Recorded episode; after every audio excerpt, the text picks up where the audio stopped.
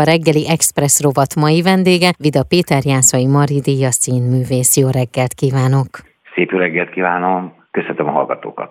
Amiről most beszélgetünk és ajánljuk a hallgatóknak, ez pedig a Boeing Boeing leszállás Párizsban jubileumi előadás 200. előadásához érkezik ez a darab, amely egészen pontosan december 21-én lesz. 2013 óta láthatják nézők a Tália Színházban. Milyen az élete ennek a darabnak? Közben itt volt egy pici megállás is, hiszen gondolom a pandémia erre is hatással volt. Természetesen ezt a borzasztó, nagyon jól első bicentenáriumot már hamarabb is megünnepelhettük volna, ha nem állt volna meg ugyanúgy a színházi élet, mint ahogy az egész világ a koronavírus miatt, de hát ezt a hallgatók nagyon jól tudják, hiszen az ő életükben is megvolt ez a döccenet. Így viszont közel ugye egy tíz éves jubileumot is ünneplünk, hiszen ahogy említetted, 2013. októberében volt ennek a darabnak a bemutatója.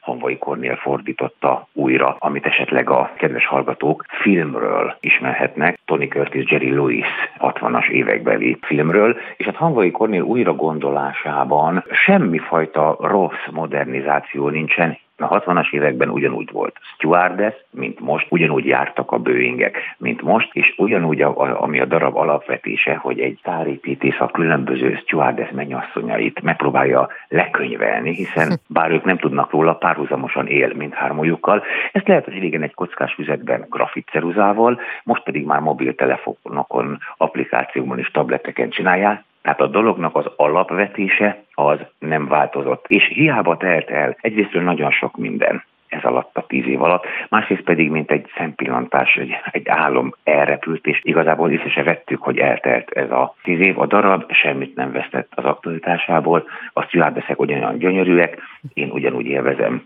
Pinzok Csavival a játékot, és hát Molnár Piroska meg örök, aktuális és csodálni való. Légiutas kísérőket, még őket is megnevezem. Jó Móroc, Adrien Gubás, Gabi és Tóth Eszter, őket láthatják a színpadon. Mitől olyan sikeres ez a darab? A bohózati alapszituáció az, és itt most nyitok egy nagyobb zárójelet, uh-huh. hogy nem belenézünk valami különlegesbe, és akkor most az anyagok megnevezése nélkül, de ez lehet varázslóvilág, vagy állatok élete, vagy másik univerzum, vagy science fiction történet. Tehát ott szájjal csodálunk, nézünk, hallgatunk, és merülünk bele ennek a szabályaiba, hanem gyakorlatilag teljesen hétköznapi emberek, de teljesen hétköznapi nak induló szituációkból csavarodnak rá hirtelen beállt helyzetre adott hirtelen, hogy úgy fogalmazzak, pillanatnyilag jó ötletnek tűnt válaszaikkal, még tovább mélyülve a slamasztikában, és az őrületes hazugságra adott, hazugságra adott spirálba ból való menekülési kényszer miatt fokozódik fel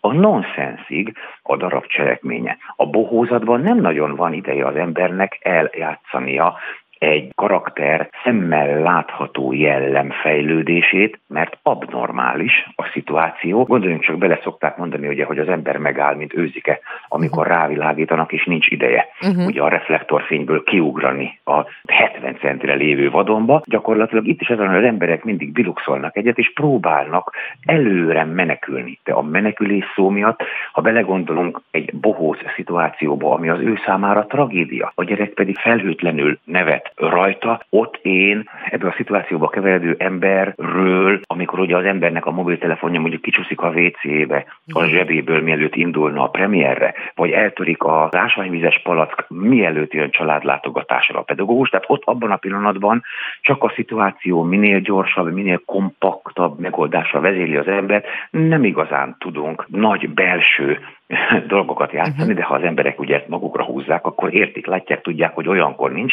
Nyugvó pontokon uh-huh. tudunk arról beszélgetni, hogy az ember egyébként miről mit gondol. Csak hogyha egy bohózatban nyugvó pont jön be, az is legyen gyanús, mert ott csak azt hiszi, hogy nyugvó pont. Azután még tovább fog fokozódni az őrület. December 21-én lesz tehát 200. alkalommal ez az előadás a Tália Színházban, a Boeing Boeing leszállás Párizsban, de előtte még december 20-án egyébként lesz egy előadás, majd januárban egy alkalommal, a következő év februárjában pedig két alkalommal látható majd ez az előadás.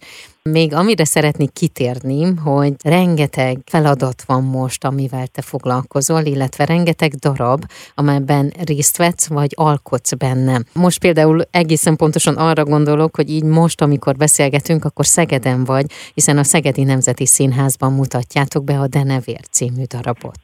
Így van, az Opera Társulat idei utolsó bemutatója ez, Strauss nagyoperettje, amiben a komplet balettkar, a szegedi szimfonikusok és a színház teljes gárdája részt vesz. A Frost játszó Szívos László a prózai tagozatból. Nagyon-nagyon megtisztelő felkérés volt. Dinnyis Dániel zenei igazgató felől érkezett a megkeresés, örömmel mondtam. Igen, igazi nagy kihívás volt, óriási megtiszteltetés, hogy belém látták ennek a lehetőségét, hogy ezt én ízlésesen jókedvel le tudom vezényelni. Örömmel vállaltam el. Éppen adott feladat Stenkerol visz előre, tárgyalunk a jövőről színészként, rendezőként sok-sok-sok helyen, és én nagyon nagy örömmel vállalom ezeket el, hogyha sikerül a Tália színházbeli elfoglaltságaimmal összeegyeztetni, ahol csak úgy, mint ez a Boeing Boeing, vannak ugye 10, 8, 7, 6, 5 Igen. éve menő előadások, ahogy említetted az előbb a Boeing előadás időpontjait is a közeljövőben, emellett rendezőként bármikor ki tudnak adni. Karadzsale Farsang című darabja vár még rám a Tália Színházban,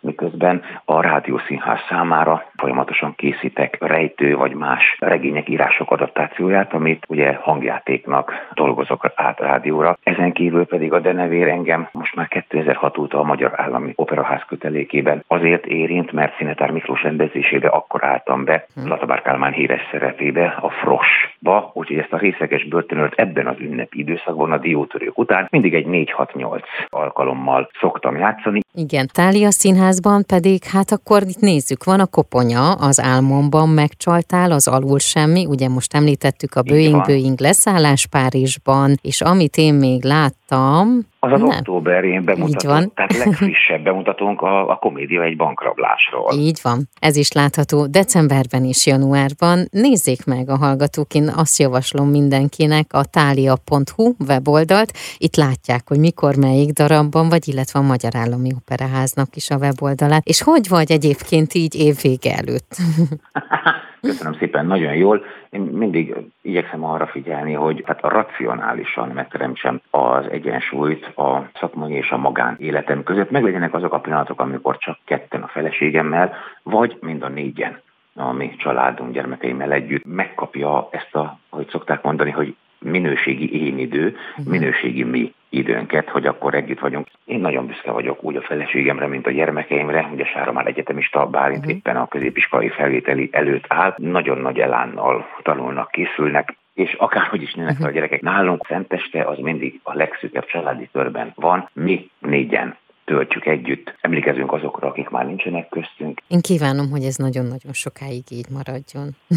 Őszintén köszönöm. Én is ezt kívánom. Legyen Azt szokták így. mondani, hogy a boldogság az elkerült rosszak összessége. Ezt szeretném, ha még sokáig így lenne. Legyen így. Köszönöm szépen. Köszönöm szépen, viszont hallásra. A reggeli Express rovat mai vendégem Vida Péter, Jászai Maridíjas és Karinti Gyűrűs magyar színművész volt.